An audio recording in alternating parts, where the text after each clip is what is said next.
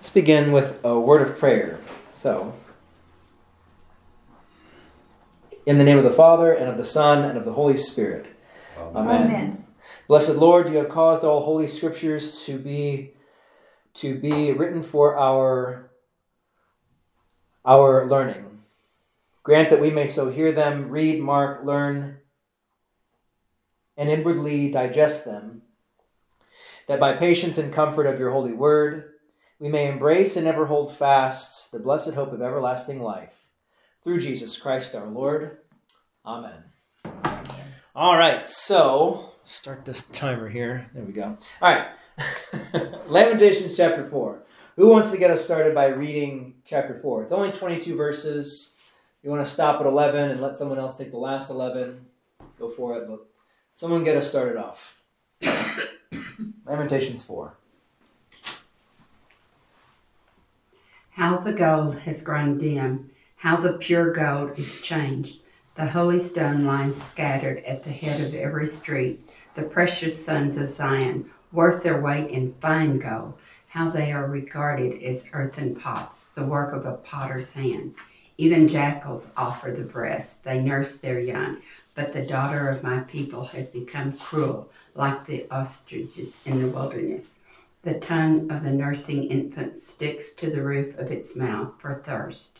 The children beg for food, but no one gives to them. Those who once feasted on deliciousness perish, perish in the streets. Those who were brought up in purple embrace ash heaps. For the chastisement of the daughter of my people has grown greater than the punishment of Sodom, which was overthrown in a moment, and no hands were wrung for her. Her princes were purer than snow, whiter than milk. Their bodies were made ruddy than coral. The beauty of their form was like sapphire. Their, now their face is blacker than soot. They are not re- recognized in the streets. Their skin has shriveled on their bones. It has become as dry as wood. Happy are were the victims of the sword than the victims of hunger, who wasted away, pierced by lack of fruits of the field. The hands of compassionate women have boiled their own children. They became their food during the destruction of my daughter of my people, of the daughter of my people. The Lord gave full vent to his wrath. He poured out his hot anger, and he knifed a fire, kindled a fire in Zion that consumed its foundation. Let's think about 12. The kings of the earth did not believe, nor did any of the peoples of the world, that enemies and foes could enter the gates of Jerusalem. But it happened because of the sins of her prophets and the iniquities of her priests, who shed within her the blood of the righteous. Now they grope through the streets as if they were blind. They are so defiled with blood that no one dares to touch their garments. Go away, you are unclean, people cry to them. Away, away, don't touch us. When they flee and wander about, people among the nations say, They can stay here no longer. The Lord Himself has scattered them. He no longer watches over them. The priests are shown no honor, the elders no favor. Moreover, our eyes failed, looking in vain for help. From our towers we watched for a nation that could not save us. People stopped us at every step, so we could not walk in our streets. Our end was near, our days were numbered, for our end had come. Our pursuers were swifter than eagles in the sky. They chased us over the mountains and lay in wait for us in the desert. The Lord's anointed, the Lord's anointed our very life breath we caught in was caught in their traps. We thought that under his shadow we would live among the nations. Rejoice and be glad, daughter Edom, you who live in the land of Uz. But to you also the cup will be passed. You will be drunk and stripped naked. Your punishment will end, daughter Zion. He will not prolong your exile, but he will punish your sin, daughter Edom and expose your wickedness. Okay, So, some nasty parts here in Lamentations 4. Um, remember that we have, so we've seen that this is poetry and it's in, uh, it's another 22 verses. It's in the the style of the acrostic where it's it's like an alphabet poem. So if you look in the Hebrew, each verse begins with uh, one of the letters in succession of the Hebrew alphabet. Since there's 22 verses, there's 22 letters in the alphabet. So it's like if verse 1 was to start with A, verse 2 would be to start with B, verse 3 would start with C for our for our alphabet, kind of something like that. So it's kind of giving a structure. Remember how uh, we saw that uh, one verse per letter, uh, and it compares life in the past against the siege. Um, so it's comparing things as, as as as they were before and as they are now after the Babylonians have sieged uh, Jerusalem. Okay, so on the um, on your sheet here we have look, discuss, and apply. So for look, verse twenty, the Lord's anointed. Here it refers to the king of Judah. Remember how there were two kingdoms. Uh, the kingdom of Israel, the northern kingdom, was already dragged away by the Assyrians and destroyed. Um, and now the southern kingdom of Judah is being taken away by the Babylonians. So the Lord's anointed in that sense was, and, and the king in Judah was always a descendant of David, right? And the king in the north, um, the northern kingdom, was of a different line. Um, verse 21 Rejoice and be glad. These words these words are ironic. Apparently, by this time, some of the some of some of the the Edomites uh, had been taken into exile in Babylon. There, they were rejoicing over the downfall of Jerusalem, but God would punish them also. Do you remember who the descendant, who um, who the the Edomites were uh, descended from.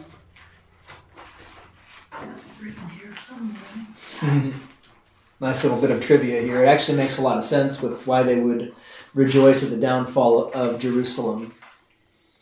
Who did they descend from? You'll know. Begins with an E. Jacob had a brother. Esau. Esau, that's right. Esau later was known as as Edom, right? And so all those that came from him are the Edomites. Um, and it's very interesting because because and and I think also Moab, you know, the Moabites were descendants of Lot, and remember what happened with Lot and his daughters and things like that. And the Moabites were always against Israel. The Edomites have always been, have always been striving against Israel, and it's just these familial ties and the opposition to each other just kind of carries on from generation to generation. Uh, I guess, I guess um, a more modern parallel for us or comparison would be like the Hatfields and McCoys you know, they just they just have a grudge, but they can't remember what exactly started it. But we know what started it in Scripture, right? We just know that these these tribes were descended from really sinful unions from people because Esau married Canaanites. You know, he did not marry from uh, his his family as uh, Jacob did, right? Um, with uh, what Rachel and Leah. Yeah. Uh, and, and, and so because, because he takes on different wives, he takes on different gods. And it's kind of the same thing with the Moabites. I mean, that was from an incestuous relationship of Lot and his daughters, which is gross to talk about, but you see that that's that like it trickles down the line that later on they become major major contenders against God's people, the descendants of uh, the descendants of of of of Jacob, right? So these things carry on, and so he says, "Rejoice and be glad, um, you who dwell in the land of Uz. But to you also the cup shall pass; you shall become drunk and strip yourselves bare. right? That that laugh now, but you're laughing because of the downfall of God's people for the wrong reasons. Yeah, and your punishment will come soon. Uh, inherent in that is repentance, like unless you repent. But I mean, one of those things is that like uh, uh, the iniquity has been carried on for so long, and chances are, you know, like we hear from the Ten Commandments, right? Uh, the close of the Ten Commandments that uh, God says, "I, the Lord your God, am a jealous God, punishing the children for the sins of the father to the third and fourth generation of those who hate me, but showing love and showing steadfast love and mercy to the thousandth generation of those who, who of those who who who love me and keep my commandments. So, in some sense, there's a hereditary judgment going on here, and that's just that's that's how things work in in the Bible and even in just the world, right? The sins of the father carry on. Um, very cheery pictures being painted here in Lamentations again, right? Uh, so let's go through, the discuss portion. Uh, in verses 1 through 20, Jeremiah describes in graphic terms the suffering Judah and Jerusalem brought on themselves through their unbelief and rebellion. Focus on the following passages and describe the scene. So let's just go through these one by one. Um, verse 1, what, what's going on in verse 1? Just kind of put it in, in, in, um, in your own words.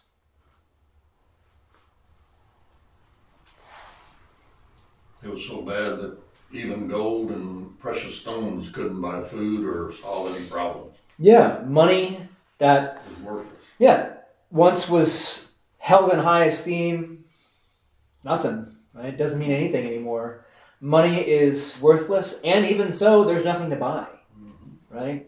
Because they were uh, sieged. Right? So they had all supply lines cut off, and when you have a siege, I mean that is that's a war of attrition. Like that is that is a hard like sieges are nasty. They are nasty things. When when uh, people are besieged on all sides, uh, I mean that shows a certain kind of cruelty that is just uh, hard to surpass because when people don't have food, they get desperate, right? They do things that are very desperate, as we're going to see here. So, verse two, what what is he? What kind of scene is he describing here? What's going on?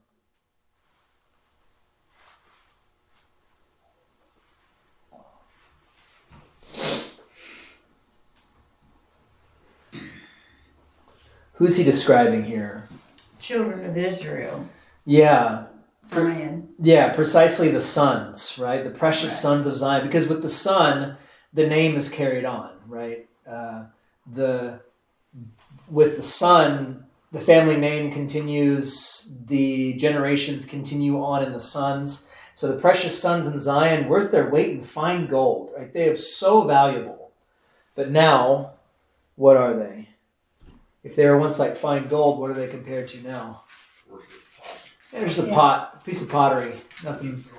Yeah, something that you, that that you can break and not bat an eye over, Yeah. right? Yeah. How about how about verses three through four? What's this scene?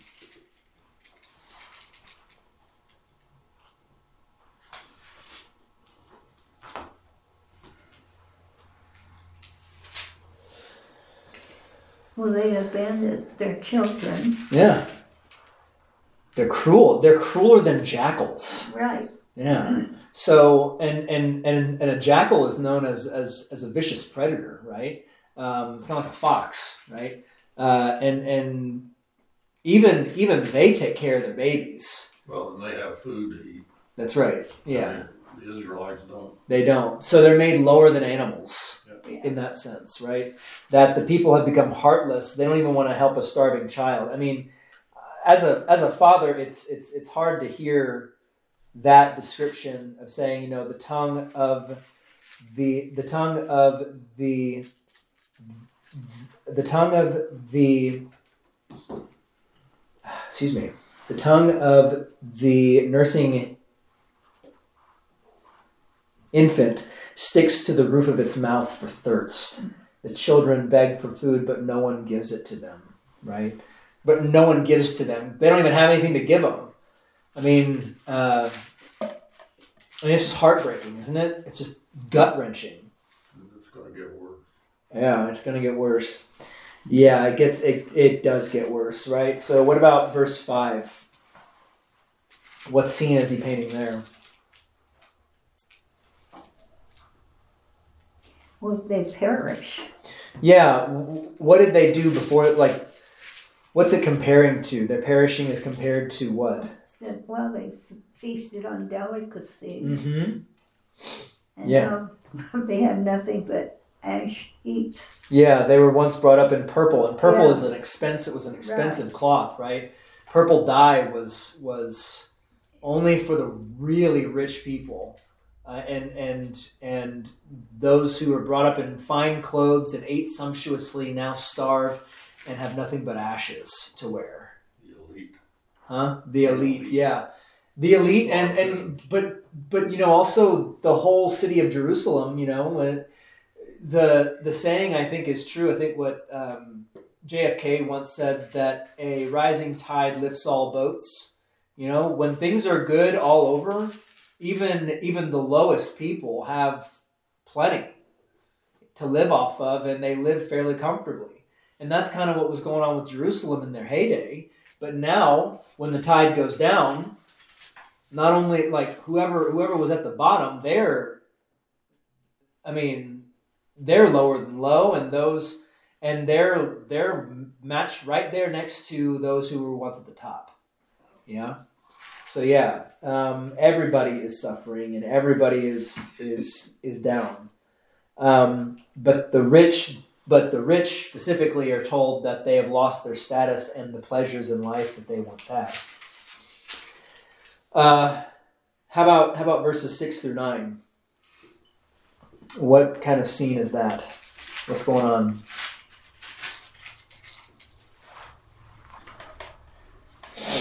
What's Jerusalem compared to some other city? To Solomon and Gomorrah To Sodom, yeah. Um, what happened with Sodom? went up in fire. Yeah, it was destroyed. But it was quick. It was so quick. Oh yeah, quick and painless in some And way, with right? Jerusalem, they're just suffering a very long, drawn out suffer. I don't know how long this took. I don't Yeah. know how long it was. Um, I forget. I forget. How, punishment. Their, their punishment. I forget how long the siege lasted, but it was long enough to where they ran out of food and did some horrible things as a result of their hunger. Um, yeah, so um, basically, Sodom had it easier than Jerusalem at this point, which kind of begs the question how bad was Jerusalem? If they're suffering worse than Sodom, and Sodom was known for its wickedness, I mean, so, uh, like you go back and read in Genesis what happened with Lot and Sodom, and you go, that is just despicable, right? Is horrible, and I, and then and then you say, but at, at least they went up in a quick flash of fire and brimstone. But now Jerusalem is suffering even worse. But on some level, I guess that speaks to not only the wickedness of Jerusalem at this time, but it also does speak to the mercy of God in the same way too. And we'll get into that. But it's it's it's.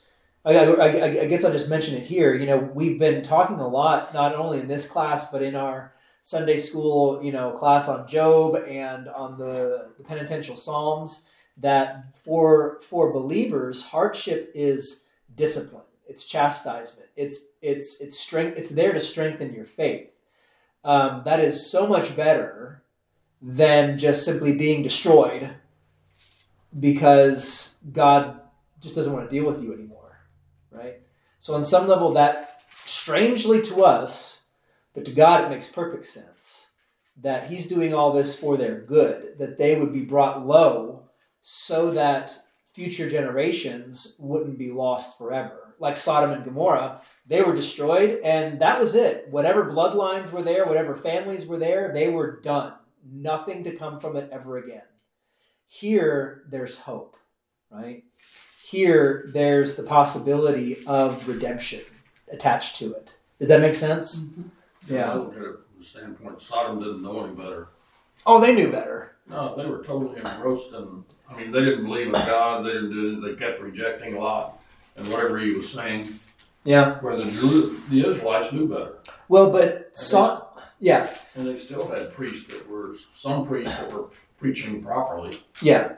but they still wouldn't listen to them. I get your point, but I but I will say that they they they Sodom on some level did know better. They just didn't care.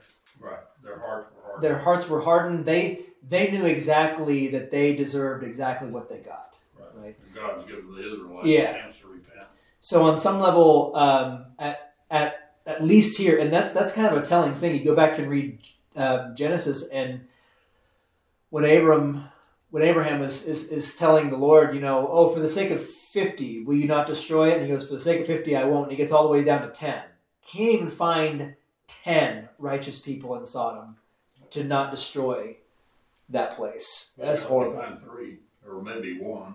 Yeah, maybe one. I mean, One the only one. Yeah, well, but even so, yeah, that will we can we can do a whole study on Genesis sometime, or like the patriarchs, something like that. That'd be very interesting to do. But um, yeah, Sodom knew better because at least they had heard Lot talk about it, or something along those lines. Or at one point in time, they had had the truth and lost it. They'd become for they had become perverse in their minds and lost in that in that way. So they knew in the end that they deserved exactly what they got. And on some level, I mean, Jerusalem at least is even more without excuse, right? Is even more without excuse, if that makes sense. Um, so yeah, uh, Jerusalem has had to suffer over a long period of time, uh, but like I said, that is that is for their good, though.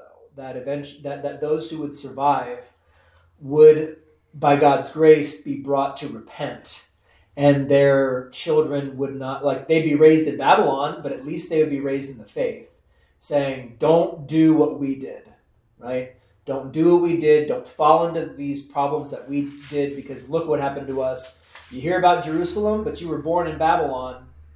But we always look toward Jerusalem because we hope to go back someday. You know, um, yeah. Any thoughts about that? Questions? Um, let's keep going. Verses seven through eight. I don't know why it goes verses six through nine, then seven through eight, but that's all right. Um, maybe kind of backtracks a little bit there. Seven through eight. What kind of uh, scene is painted there? I put down bodies were wasted away. Yeah, they once were beautiful, and uh, you know the was it the princes were purer than snow, whiter than milk. Their bodies were more were more more more ruddy than coral. The beauty of their form was like sapphire. Now their face is blacker than soot. They are not they are not recognized in the streets. Their skin is shriveled on their bones. It has become as dry wood. So, yeah, their bodies are wasting away. How about verse 10? That's probably like I think the most gut wrenching part. Yeah. Oh, Verse yeah. 10, what what is what is that scene? What happened? They were boiling their children and eating them. Yeah. They're so so hungry, Mm. So desperate. so desperate that they ate their own children. I mean, that's just Sickening. It is, yeah. It makes you want to vomit, um, and that's. But that's what we talk about. You know, I have mentioned this before, and I'll just mention it briefly so we can keep going. That's that's that's a passion. You know, when when we think in the ancient sense of passions, um, now nowadays passion is seen more as a good thing, right? It's like follow your passion because that's what makes you happy, right? But a passion in the ancient sense was something that needed to be tamed because a passion is like hunger or lust, you know, or thirst. Have you like have you been so thirsty that you would do whatever you had to do to get water? You know, or so hungry you would steal or hurt someone else to get some food because you were so desperate? I mean, that's what a passion is. When it gets so bad that you become so desperate, you will do atrocious things to fulfill that hunger or that thirst or that desire. And that's how bad it got.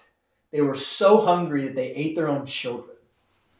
I mean, it's it's it's horrible. It's horrible. But that just shows how self-centered they were. Yeah, well, and that's sin. That's our sinful flesh. Yeah. Normally, you know, a, a father or a mother would sacrifice their life to protect the children. Right. But in this case, they've become so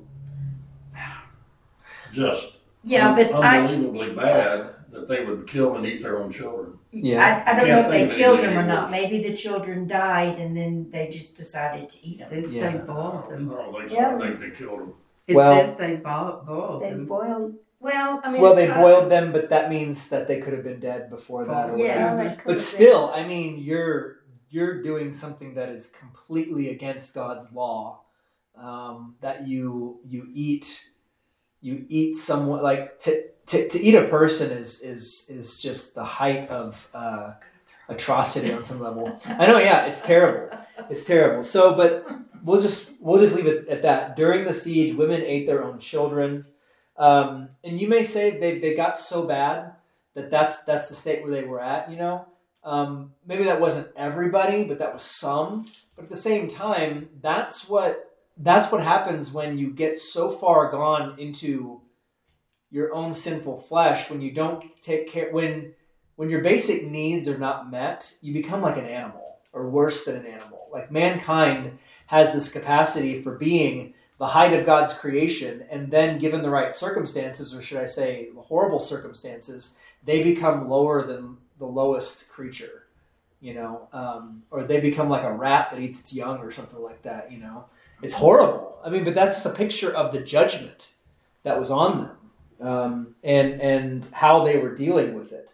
Some probably dealt with it better than others and some did such horrible things um, yeah it's like the hands of compassionate women have boiled their own children. Yeah very compassionate right? I think that reminds me of a proverb. It says like that even even the mercy of the wicked are is cruel you know? Because they think i'm being merciful to my child and, and i'm also helping myself and other people. It's like you're boiling your child and eating it. It's horrible. It's this height of just wretchedness.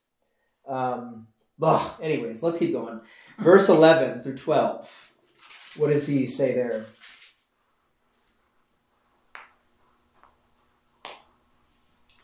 Well, he set fires. yeah con- and the fire did what Well, it consumed its foundations. Yeah, it just destroyed the foundations Yeah. of the city, and uh, um, Jerusalem's gates were were just wide open to um, the enemy, right? And the kings of the earth did not believe, nor any of the inhabitants of the world, that foe or enemy could enter the gates of Jerusalem. Yeah, like it just couldn't happen. It can't happen here. How? Yeah. How often do we hear that about our own country, right? Exactly. It can't happen here. Okay. Okay. We'll see. We'll see. sorry. Yeah, we'll see. Yeah. So, um, and then and then how about verses thirteen through sixteen?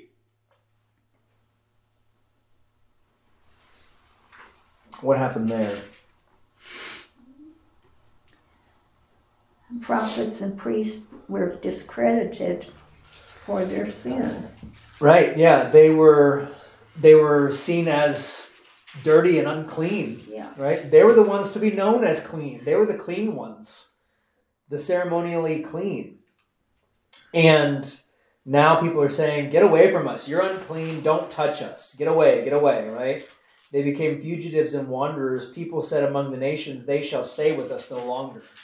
Like, um, yeah, the priests were considered unclean and they could not find refuge amongst the nations to which they fled, right? They had no refuge and rightfully so because you, you know of what they did. Yeah, back in chapter two, verse twenty, it says that the false prophets killed the priest in the temple. Yep. And, um, you know, so they were killing anybody that told the truth. Probably ate them right. too. Probably ate him too. Well, at least at that time they probably had the dignity to, to bury him or something, or at least Yeah, burn him or something. I probably don't know. But yeah, um, and and then yeah, what was it? I, re- I read this morning in Matthew that Jesus is saying, "Woe to you, scribes and Pharisees, um, saying that you are the ones just like those who killed uh, Zechariah, the son of Berechiah, between um, between uh, I think like oh I forget I forget what it was, but basically killed him in the sanctuary." Mhm. Yeah, and and that's that's horrible thing. Um, yeah, so to kill to kill someone who is who is uh, proclaiming the word of God is is um, I mean it's just a horrible thing, and God does not look too kindly on that.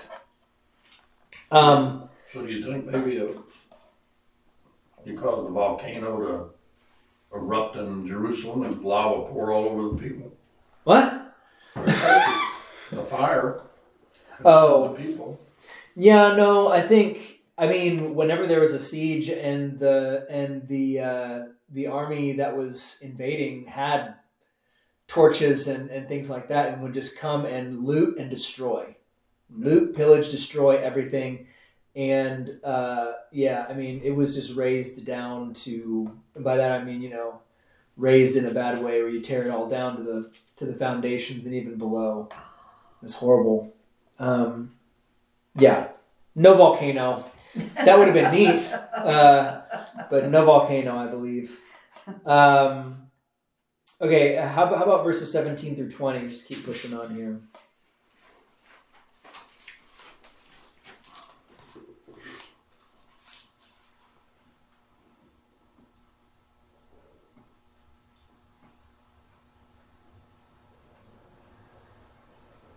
No hope. Yeah, Jerusalem has lost its only hope, which is. Who is Jerusalem's only hope? God. Yeah, the Lord. He's gone. He has abandoned them. He's left them to their own devices. Because you know what? That's what they wanted the whole time. That's what they wanted the whole time, and He let them have it, and now they see what it brings them. Now the enemy pursues it at its will. Yeah? Yep, you got, to get what you asked for. Yeah. That's and that's Romans one, right? That he hands them over to the lusts and the desires of their own heart. Uh, they just become more and more depraved. Um, the more the more hardened they are. Uh, verse twenty. What's going on there?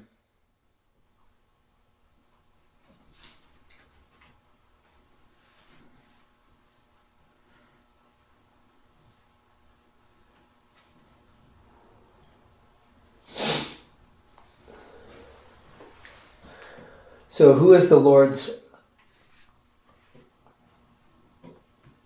anointed? Who is that referring to? The Lord's anointed.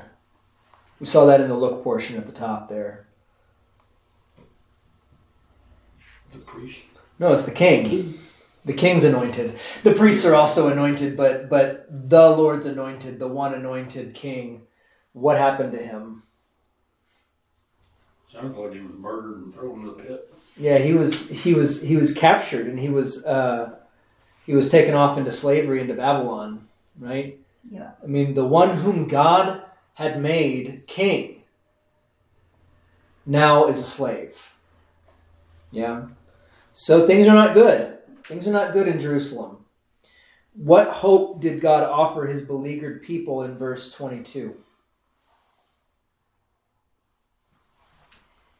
That their suffering and punishment will have an end. Yes. Yeah. Yeah, it'll, um, and I think so. The exile of the people would end, the punishment would end, um, and then, but I do. I don't know if y'all have this note in mind. There's there's this textual note after it says, "He will keep you in exile no longer." Uh, there's there's a little note for me. It says, "Or he will not exile you again. Yeah. So I mean that that's Hebrew can sometimes be ambiguous, and depending on the context, you can see it one way or the other. So either, so it's it's probably both that he will bring the exile to an end, and that he will not do it again. You know, and we see that that actually happened, Yeah. right? The people were never exiled again, um, because after after the exile, you know, you have you have Daniel and and you have the others. Uh, you have Daniel, Ezekiel, the other prophets in exile, and then and then you have the intertestamental period, and then you have Jesus. And after Jesus, then God's people are spread throughout all the world. You know, so that is true also as well. Um, how about apply? Uh, what hope can we offer a person who is repentant but still experiences the unpleasant results of his or her sin?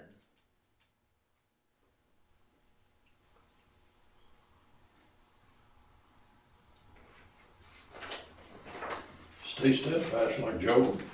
Stay steadfast, okay? Have to be compassionate towards them. Yeah, be compassionate. Listen to them. Try to Chastise. understand what they're doing. chastise them in a good way, right? Encourage them and and Yeah. give them the exhortation to trust in God, right? Yeah. And on some level, that is chastisement because you say, because they'll say, "But I'm suffering," and you go, "Yes, I know," and at the same time, you trust in the one who suffered for you, Right. right? And that's chastisement because it's subduing the sinful flesh that would say, "I just want to despair. I want to despair and not and and and not have to whatever you know. I, I want to just be sad about this." And then you have to chastise them, which sounds kind of funny, right? Chastise them with the gospel and say, you know, Christ died for you. Yes, you suffer, but now it is for the sake of others, right? It's not just for yourself anymore. It's for the sake of others that struggle or that are caught up in what you were once caught up in. And now you can encourage them, you can guide them, you can help them. Um, because your sin that you still have guilt over or suffer some consequences from has been forgiven. It has been forgiven. Um, and and and yet the pain still remains. Um, but that's all the more reason to exhort, you know, younger people or people who haven't experienced the pain and suffering that you have because of whatever um, shortcomings or sins you have, have committed. Um, it it reminds me of um, what is it? That um, I read this book. It's a little kind of a little pamphlet. It was called um, "Thoughts for Young Men," written by written by um, an Anglican priest back in like the late 1800s, kind of like during the Victorian era. And um, it's really it's really good because he talks about s- saying, you know, don't tell your sons that they should just go out and sow their wild oats or whatever. Keep them from those sins because some sins, when the wound heals, the scar runs deep and still hurts. And save them from that by telling them this truth, right? Don't just say, "Oh, it's no big deal." Just just let them go. They'll come back, and you go, do all you can to keep them from going in the first place, because you do not want them to have to suffer and give. I mean, God forgives those things, but don't just go out seeking to sin so that God can forgive you. That's exactly the opposite of what Paul talks about in Romans, right? Should we sin all the more so that grace may abound? By no means, right? So do all that you can to exhort, and that you know that's not just that one sin, but other things. If you have have had shortcomings or sins that you knowingly did or not knowingly, do your best with the younger generations to say, don't do that. It's painful. Trust me. You can come out on the other side of it, but don't tempt God, right? Just don't do it. It's not worth the trouble. Yeah? Um, and so that kind of gives you some purpose in your suffering as well. That you say, I'm, you know, I struggled with this, and, and, and instead of struggling by myself, I need to know that I'm forgiven, that I have God's grace, and now I can share that with other people so that they don't, and I can warn them, and so that they don't fall into the same trap, and that they hopefully are spared of that horrible pain. Yeah. Any thoughts on that before we before we move on to chapter five? What do y'all think?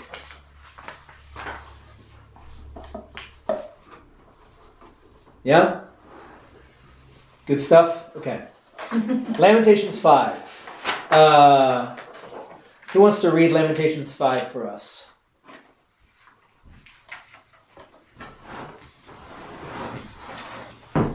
Remember, O Lord, what has befallen us. Look and see our disgrace.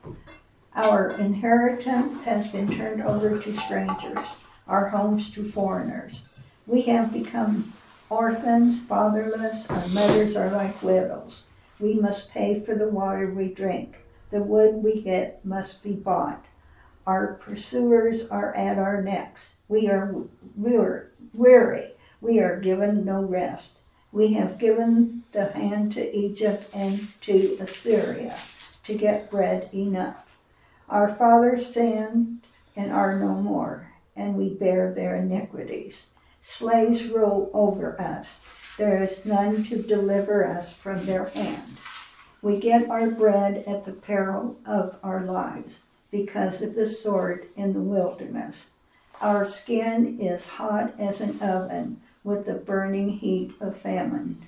Women are raped in Zion, young women in the towns of Judah. Princes are hung up by their hands. No respect is shown to the elders. Young men are compelled to grind at the mill, and boys stagger under loads of wood. The old men have left the city gate, the young men their music. The joy of our hearts has ceased. Our dancing has been turned to mourning. The crown has fallen from our head. Woe to us, for we have sinned. For this our heart has become sick. For these things our eyes have grown dim. For Mount Zion, which lies desolate, jackals prowl over it. But you, O Lord, reign forever. Your throne endures to all generations. Why do you forget us forever? Why do you for- forsake us for so many days? Restore us to yourself, O Lord, that we may be restored. Renew our days as of old unless you have utterly rejected us and you remain exceedingly angry with us. well, Ends on quite a note, doesn't it? Yes. Um. Yeah, so, and remember that we saw at the very beginning here that chapter 5, um, it's a communal prayer for God's mercy. Um, it's 22 verses, but the alphabet pattern is gone. So, in some sense, all this structure that had been there at the beginning to give some sort of rhyme and reason to the pain and suffering, it's gone. And there's nothing but just this pouring out of pain and suffering and, you know, no structure, chaos, all this stuff going on. And then it ends on a note, you know, that is very bleak uh, thankfully, the Bible doesn't end there, right? That we actually have more to it than that, and so the, thank, thankfully, the rest of the Bible informs the you know all the questions and the and and the issues in this last chapter and, and in this book as a whole. So we see on our sheets here for look uh, for the look portion, the book of Lamentations is like a mountain rising out of a dark and dreary swamp. In chapter 1, we had scarcely climbed out of the swamp, but were on our way to the top. In the middle of chapter 3, we arrived at the top of the mountain where we saw, in hope, the future mercies of the Lord. But in chapter 4, we were heading down the mountain once more with only a little hope expressed at the end of the chapter.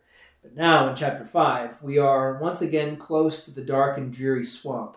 But remember, we like to end our books at the end. Um, the Hebrew writer often, often often ended in uh, ah, excuse me. The Hebrew writer often um, ended them in the in in the middle. The way chapter 5 ends is not how the story will end. It will end with the hope and confidence expressed in chapter 3, right? So, uh, discuss. Verses 1 through 18 contain another off uh, contain another woeful description of Jerusalem following its fall to the Babylonians. Yet there is a note of hope in verse 1. Can you find it? Remember. Yeah. Remember, O Lord, what has befallen us. Um, Jeremiah is asking the Lord to remember everything that has happened to Jerusalem. By remembering these tragedies, perhaps the Lord will relent and bless his people.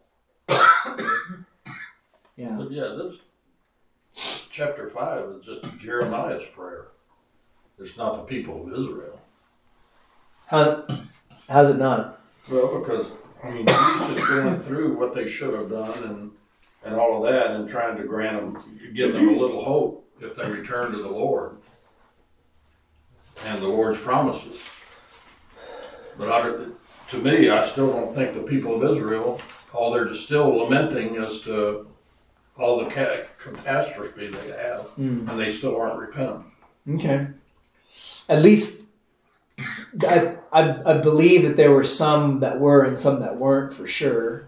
Some probably would join in with him in this prayer if they heard it. Right? Uh, he's. I think he's giving. It seems like he. leaves a remnant. It, that's right. Yeah. It seems like he's giving voice to the remnant Yes. and their prayer. And so the people that have been brought into exile that are the remnant will hear this and say, Amen. Right? Yeah. Yeah. So this is Jeremiah's prayer on behalf of the people. I would yeah, I would I would I would agree with that for sure. But yeah, there's still there's still like little glimmers of hope here, which is you know, when you're in the midst of this kind of despair, you hold on to whatever you can hold on to. Well, the faithless always have hope. I mean, the faithful always. Yeah, the faithful always have hope. Yeah, yeah. You always have hope in the midst of despair. And like I keep saying, a biblical lament is never without hope. Right? It's never just a wallowing in the muck and saying, "Woe is me! Everything is terrible, and it's never going to get better." There's always the confession that God has made great promises that He will fulfill, and that you hold on to those things. Right? Um, how about number two? What painful losses had the people endured? Verses two through three. Well, they're back in Egypt. Same thing that happened to them in Egypt. That's true. They true. became slaves and yeah, and were ill fed and in poor health, and many died from overwork and yep, yep. Our inheritance has been turned over to strangers, our homes to foreigners. We have become orphans, fatherless. Our mothers are like widows. It's, uh, yeah, they've lost everything. Everything's gone. Homes, land, family. It's all gone. Um, so, what were some of the oppressive conditions these people now faced? Verses 4 through 6, and then verse 10.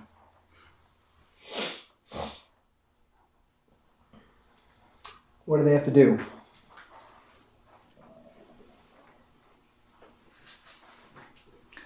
Well, they had to pay for everything. Yeah. There's shortages, right? Because usually water was something that you just had on your land. You know, you dug a well and you just got water. You go to the well and get water, and you don't have to pay for it. And the wood would come from your own land. You'd cut down your own trees and do what you had to do, right? Uh, but now there's nothing. They have to buy everything. They're, you know, they they have to um, scrimp and save and scrounge for the basics. Yeah, well, they have they have no money or anything, so everything they want they have to work for that's right. at slave wages. Right. Which Yeah. is you work ten hours, I'll give you a cup of water. Yeah. I'll give you enough to live another day to work. Right. Yeah, Just subsistence. that's right. So they had become slaves to the Babylonians and were continually harassed by them too, right? Um, Yeah, if they didn't work hard enough, they probably got killed. Yeah, I mean the Babylonians were brutal. I mean, remember what happened with uh, Daniel in Babylon, where Daniel and uh, the other three uh, young men, they were brought into the king's court, and they were told you have to eat these foods, and the meats were sacrificed to their false god, false gods, and Daniel and the other three guys said we we, we can't do that. And the steward said, if you don't do this, not, not only will you die, I will die. He will kill me too. They're ruthless. Um, and of course, that whole, the moral of that whole story is not that a purely vegetable diet will help you. Uh, it's that the miracle was that Daniel and the other three men didn't waste away by eating just just vegetables because your body needs the other stuff too, right? I mean, uh, yeah, this isn't a thing about diets, but I just want to throw that little thing in there. But that the ruthlessness of the Babylonians was that they would just kill you on the spot. It, it doesn't matter to them, you know. Like we saw before, the the precious men, the precious sons, who were worth their weight in gold. No, they're just like pieces of pottery. You can just toss it, no big deal. You break one, no, there's another one right down the line. It's okay. It's horrible. Yeah? It's horrible. Um, how about number four? What important admission does the prophet does the prophet speak in verse sixteen? They had sinned. Yeah, they have sinned. Yeah, woe to us for we have Have sinned. Yeah. The prophet admits that Jerusalem and Judah had lost their glory and that they are suffering because of their sin. It's plain as day. Yeah. Uh, what fervent plea does the prophet make at the end of these laments? Verses 21 to 22.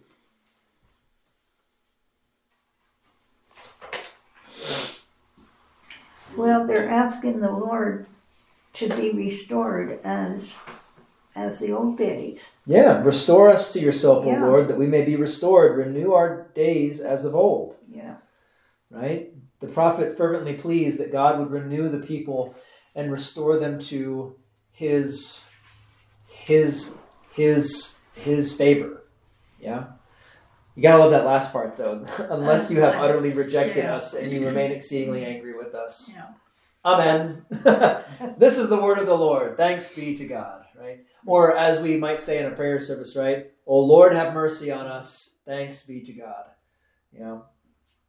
Um, so at, at the end of the lament, the prophet is as low in his sorrow as he can go. Explain.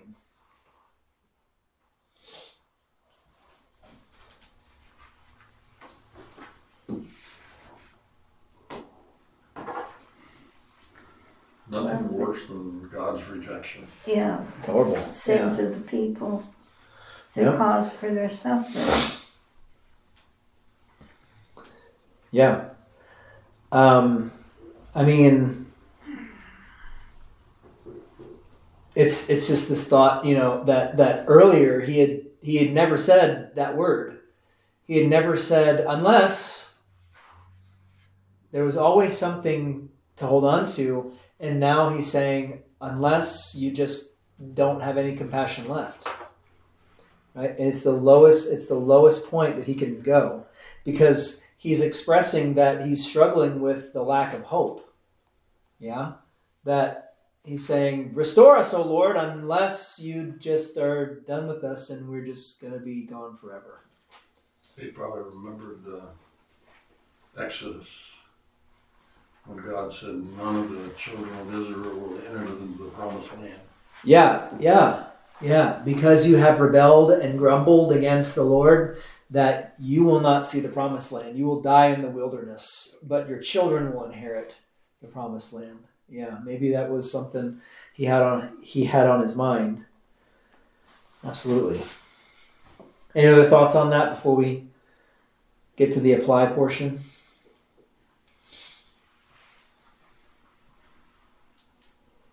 Try not to stay too long in this one, too long in the, the wallowing here. But if you'll have anything,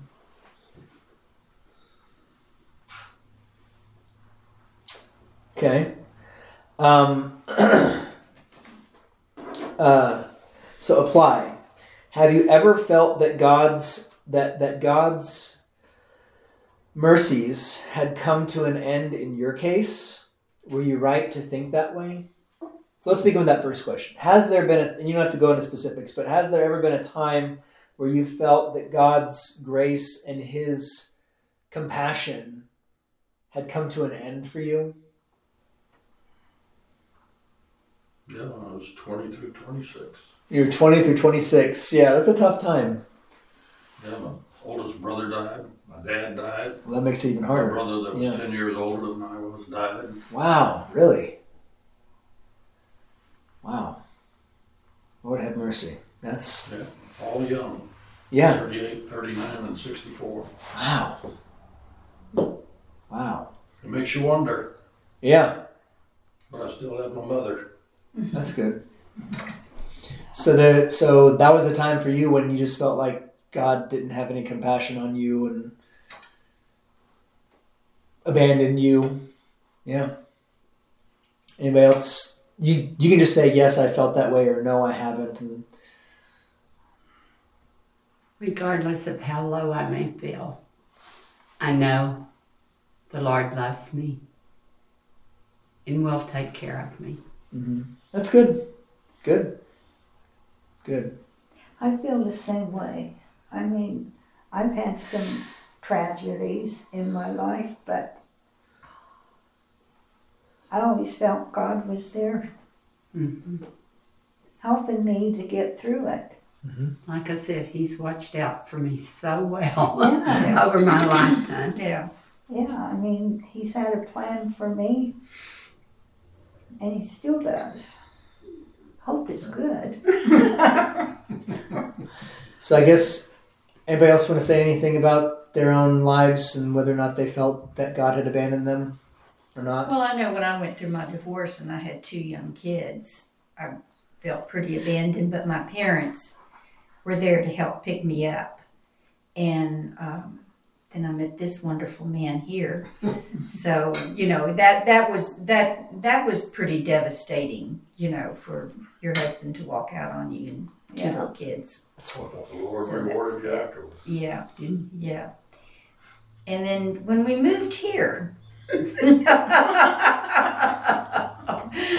thought that's what the Lord wanted, but it's been a rough 10 years. Oh, really? Yeah. Yeah. So you do don't uh, like me? You've been playing false. No, I, I'm thankful that I have all of you guys. Tim has made this 10 years really horrible for you. Huh? Yeah. I'm thankful I have all of you guys, but the home home situation with our daughter and our son-in-law has not been very favorable. Oh, I'm but sorry. he brought me through that too. and We're we're still dealing with it, but we're, Hmm. it's getting better. Okay. we have hope every day. yes. The mercies are new every morning. Yeah. Yeah. Yeah. Well, I mean, and and you know that that that just goes to show you, I think that, well, and and before we get into this whole thing of like, were you right to think that way? You know, were you right to think that God had not abandoned you, or are you right to think that God had abandoned you? I mean, overall, you know, um, we need to see that Jeremiah gives us you know god god gives us the words of jeremiah that you know god speaks through him here to show us that you know if if we're in a spot where we say we're at the lowest point but i still know that god loves me that's great there may be somebody else though who's at the lowest point saying god doesn't love me otherwise why would he let this happen to me mm-hmm. and and and so either way there needs to be this understanding that there's room for that complaint to be voiced by both sides, right? For one side to say, God, you have you brought me to this point and I'm going to trust in you to get me out of it. And the other one to say, God, you brought me to this point. How long are you just going to abandon me like this? Right? There's room for both of those, right?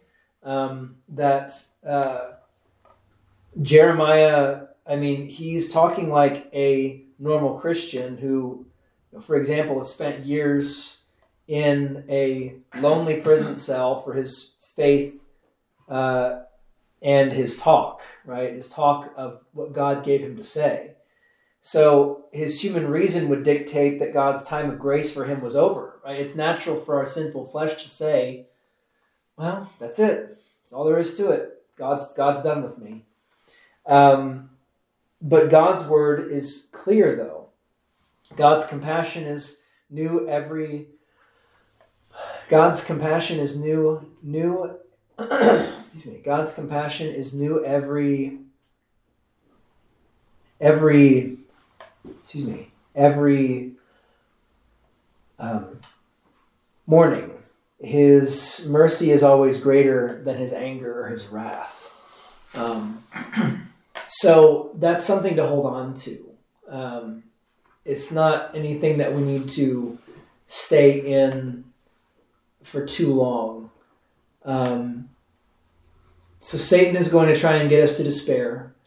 He's going to try and get us to stay in the muck and cry out, Woe is me, forever. And in some sense, to say, you know, Satan Satan wants us to despair and say, "Well, God brought me here. I'm just going to leave him alone and I'm going to go my own way." And in that sense, you wind up going back on the pendulum towards pride, right? And, and either way, it's it's it's not good. So um, we need to be careful not to wallow too much in despair to the point where we start saying, "Well, God doesn't love me, so why should I bother?" Um, and if you are one of those people who is at a low point and they and you say, I always know that God is there with me. And you know somebody else is not in your camp saying, I know God is with me. Then you need to reach out to them and say, you know, God is still with you. And that's the beauty of the the word that's outside of us that comes in, right? I've talked about this a lot before where we get so caught up in ourselves and in our own condition of, of sin that we say, you know, that, that, that, that we say certain things that we ought not say according to the flesh. And then someone speaks the word of God and that breaks into us and says, you need to look outside of yourself. You need to look at what God says. You need to look at his promises and you need, now that we have, as Christians, the promise fulfilled in Christ, we say you need to look at the cross and you need to look at what Jesus has done for you. Know that you are forgiven, know that you are his child, and that this is for your good, ultimately. And if you hold on to him, in the end, all will be made clear and that's a hard thing to say to someone in the midst of suffering, but that's what we're given to say. And that's the greatest hope we can ever give to anybody, right? Yes, Shirley? Well, I've read the Bible through and through many times, but this last year when I read it through, all the sins that the people committed, God's chosen ones, and he destroyed, he, he killed, he, he had them suffer, but he still loved them through eventually Jesus Christ. Mm-hmm. But through all that time, all the, the suffering and all that we did and still do to him to Yeah. anger him, Yeah, he gave us Christ. yeah. And it's just in the Word, and Uh huh. all you have to do is study it, read it. Yeah, it's true. And, and, and that kind of brings me to something else real quick, and maybe, in a whole other can of worms. Maybe maybe we can do a whole study on the issue of the issue of like love and hate, right? How God loves us and how hate is also part of that love, strangely enough, that they're two sides of the same coin, where, you know, um, God loves us so much as his creation that he hates the sin that we do and he hates the sinful flesh that pulls us away from him. and yet he does all these things to kill that thing which he hates so that that which he loves can flourish. It's it's this it's a hard thing to reconcile because most of the time people want to just think about God is love. God is love. God is love. And you say, well, what about the other side of things? What's he going to do about those that aren't doing his will? What is, what is he going to do about those who sin and who clearly oppress him or his, his people and his word? And I always like, what do you think about them? Well, he loves them too. It's like, yeah, but what's he to do to them? You know? and it's just like, what's to happen? And, and, and you say, well, someday his love and his hate, like, perf- there's such a thing as perfect love and perfect hatred that and they both go hand in hand and that sounds really strange to us i'm still reconciling myself with it but um, there are those who would speak slander and falsehoods and things like that. And yes god loves them in the sense that he died for them. You know he sent his son to die for them. And yet he still hates the things they do and he hates them on some level because of what they're doing. And he metes out that hatred so that they might repent and he might love them. It's it's this whole it's all mixed up together. It's not easily divided and mutually exclusive love and hate. They're all they all go together. And that's kind of shown here in Jerusalem with Lamentations that God loves his people so much that he metes out his hatred on them. He abandons them for the sake of them repenting and turning and trusting in Him because He loves them. Isn't that crazy? Isn't that crazy how that happens? Yeah. I don't know. I think birth of children, we kind of see it more. Yeah, with the children, yeah. Yeah, yeah, I mean, no. You love your children Absolutely. death, but Yeah, But you can hate a lot of what they do. absolutely. That's right. That's right. Yeah, yeah. And so for their sake, you discipline them, right? And you, You try. Well, if they're little, you can, but Can. if they're big, you can't. You can't, right. it's true. Yeah. There's no way. No. Well, even even though your children will be, I mean, maybe that, I don't know. Sometimes I, uh, uh, you know, you see you see stuff like in the old days where if like there was a rebellious son, and he was so wild and crazy that the father, after so many times of trying to reach out to him or whatever, he just finally says, "I disown you. You're not my son anymore." You can go and do whatever you want, but you're not going to get me. Whatever, and that sometimes was like a death sentence on some level, and hopes that they would repent. Right?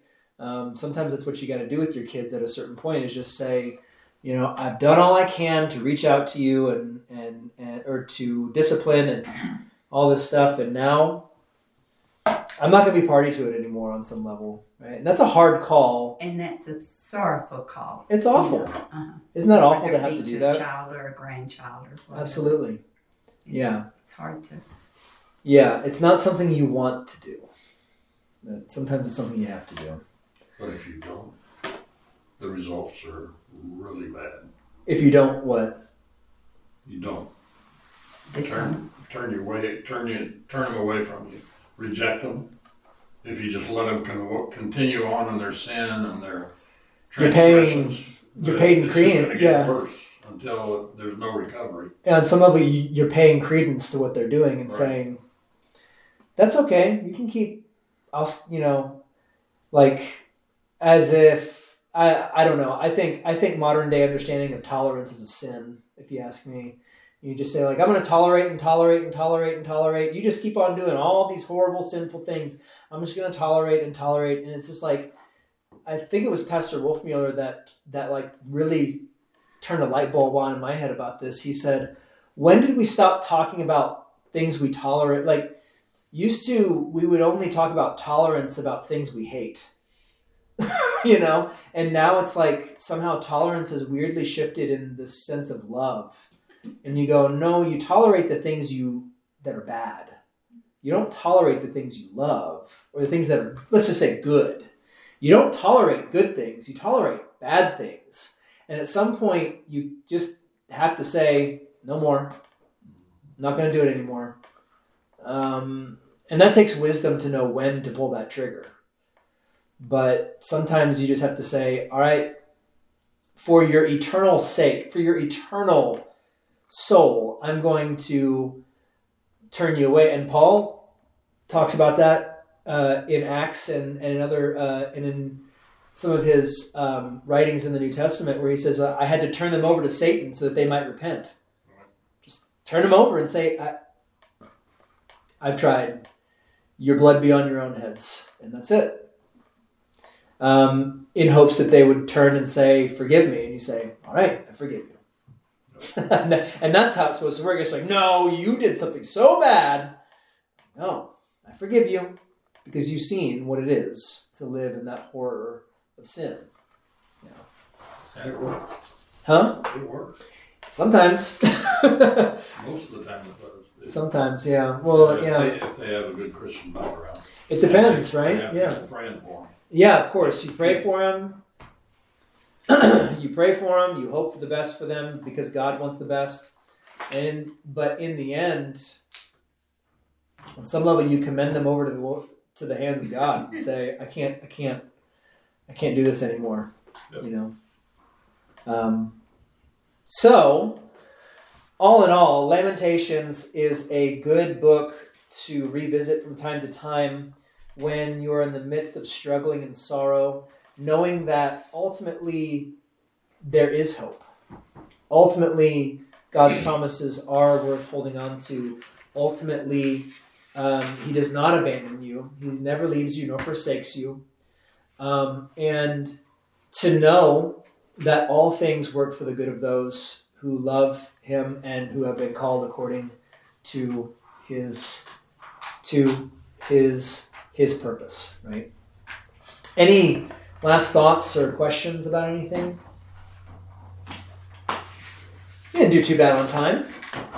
That's a This minute. good. You want to talk to it?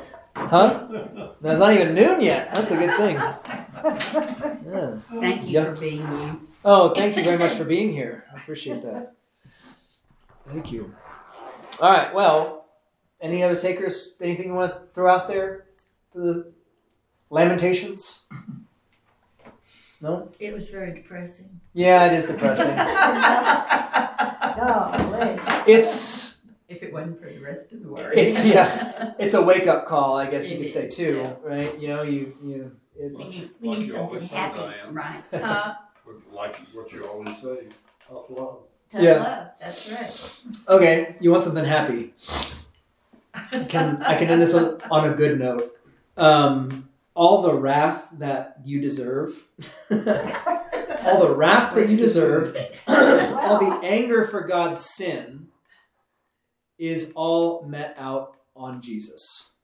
That he who knew no sin became sin uh, so that you might live, right? So that you would live when you trust in him and when you see what he has done for you in pouring out his blood on the cross and his soul on the cross so that you would not have to face the separation that he faced on the cross from God. So that's a bright spot right there. Um, that all the wrath that you deserve is now borne out on Christ. And he takes that sin to the grave and it stays there. And he rises on the third day so that you would have eternal life with him. Right? How's that for happy? That's a happy. Thank you for happy. yes. all right. That is Good all deal. true. Good, good. All righty. Um, one more thought. yes, please. Um, you know, you, you mentioned passion Yeah. earlier. Yeah, the passions. When- Yeah. When the Talking about hunger and thirst. Yeah. their Yeah. babies, Yeah. And there's a time. Gosh, Paul, we just ended on a good note. I know, I know it, but but there's a uh, well, I've heard passion described as fire in the belly, Uh huh. and I was wondering where that came from. Yeah, I don't Fire know. in the belly. I mean, I guess, I guess that's still that's that's still a tie from the old understanding of it that that that you have this desire that's in you to go and do something. I guess that's how they connect it, saying you know you have a desire to Comes from the Old Testament. whatever, huh? Comes I mean, Old you know, when when you were talking about passion and their hunger. Well, and, and, and plus there's also plus plus we also talk about the passion of the Christ. You know Yeah. that Jesus' passion. That also like passion also means to suffer, right? So it's kind of a it's kind of an all encompassing term of suffering and hunger and thirst and desire that is unmet, right? Um, and it's this suffering that really, again, also is all laid on Jesus too. So, um, I mean, because how how tempted might Jesus have been on the cross when they kept saying, uh, you know, call down the angels, and they will save you. And he just and and the thought came into his head, you know, I could, but I'm not going to. You know, and that was the suffering that he endured. Um, fire in the belly, though. I mean, I, I think yeah, I think that's like this burning because it does consume you, right? It does consume you um, that your hunger can consume you, your thirst, your lust, you know, whatever, your basic needs, they can consume you if they're not met. So, yeah. Hope that helps. Jesus died for you. Amen. All right. we can talk more about this after. Uh, how about how about let's go ahead and close uh, with the Lord's prayer. So, taught by our Lord and trusting in his in His promises, we are bold to pray. Our Father, who art in heaven, hallowed be Thy name. Thy kingdom come. Thy will be done on earth as it is in heaven. Give us this day our daily bread, and forgive us our trespasses, as we forgive those who trespass against us. And lead us not into temptation, but deliver us from evil. For thine is the kingdom, and the power, and the glory, forever and ever. Amen.